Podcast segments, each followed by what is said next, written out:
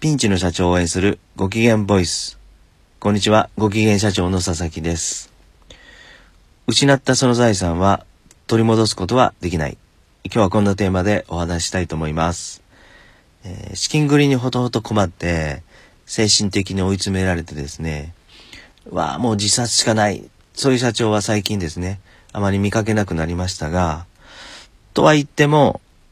まあ、企業の再生ステージの社長は、たくさん目の前の問題をクリアしないといけないので、毎日大きなプレッシャーに押しつぶされそうになりながらですね、えー目の前の問題をクリアされています。まあ、想像を超えるでっかいでっかいストレスを抱えていると思うんですが、当の本人はですね、あまりそんなストレスっていう自覚症状なんかなくて、うん、体の動きももうすこぶる良くて、えー気持ちも元気でですね、サクサク、日々の業務をこなしている、まあ、そんな社長がたくさんいますが、えーもっともっと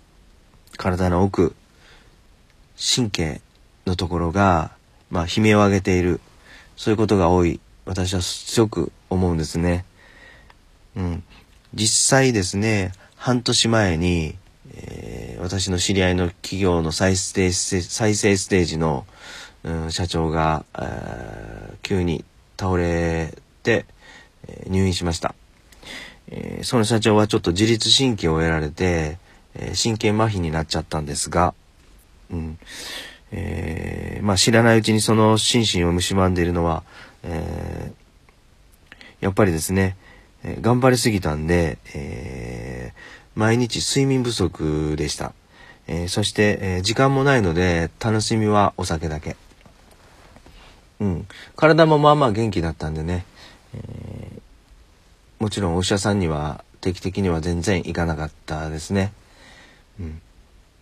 ですから、あの、元気だ、何も何も問題ないよって思っていても、うん、寝る時間だけはしっかり確保して、体を休めて、定期的にですね、えーお医者さんには絶対に行っていただきたいな。これはそう、本当にそう思います。まあでもね、あのーそんな入院された社長もですね、なんとなんと、その後退院されてワンちゃんを飼ったんですね。うん。あのー動物と触れ合うってめちゃめちゃいいんでしょうね。思わぬ、お医者さんもびっくりするぐらい、するぐらいですね、劇的に回復されました。はい。で、現金やですね、不動産なんかは、えー、まあ、再生ステージだと全然ないし、まあ、状況に応じてですね、不動産なんかも手放しちゃったり、まあ、することもあると思うんですが、まあ、そんな、あの、資産、えー固定資産、流動資産、現金ですね。そんなんなんかは、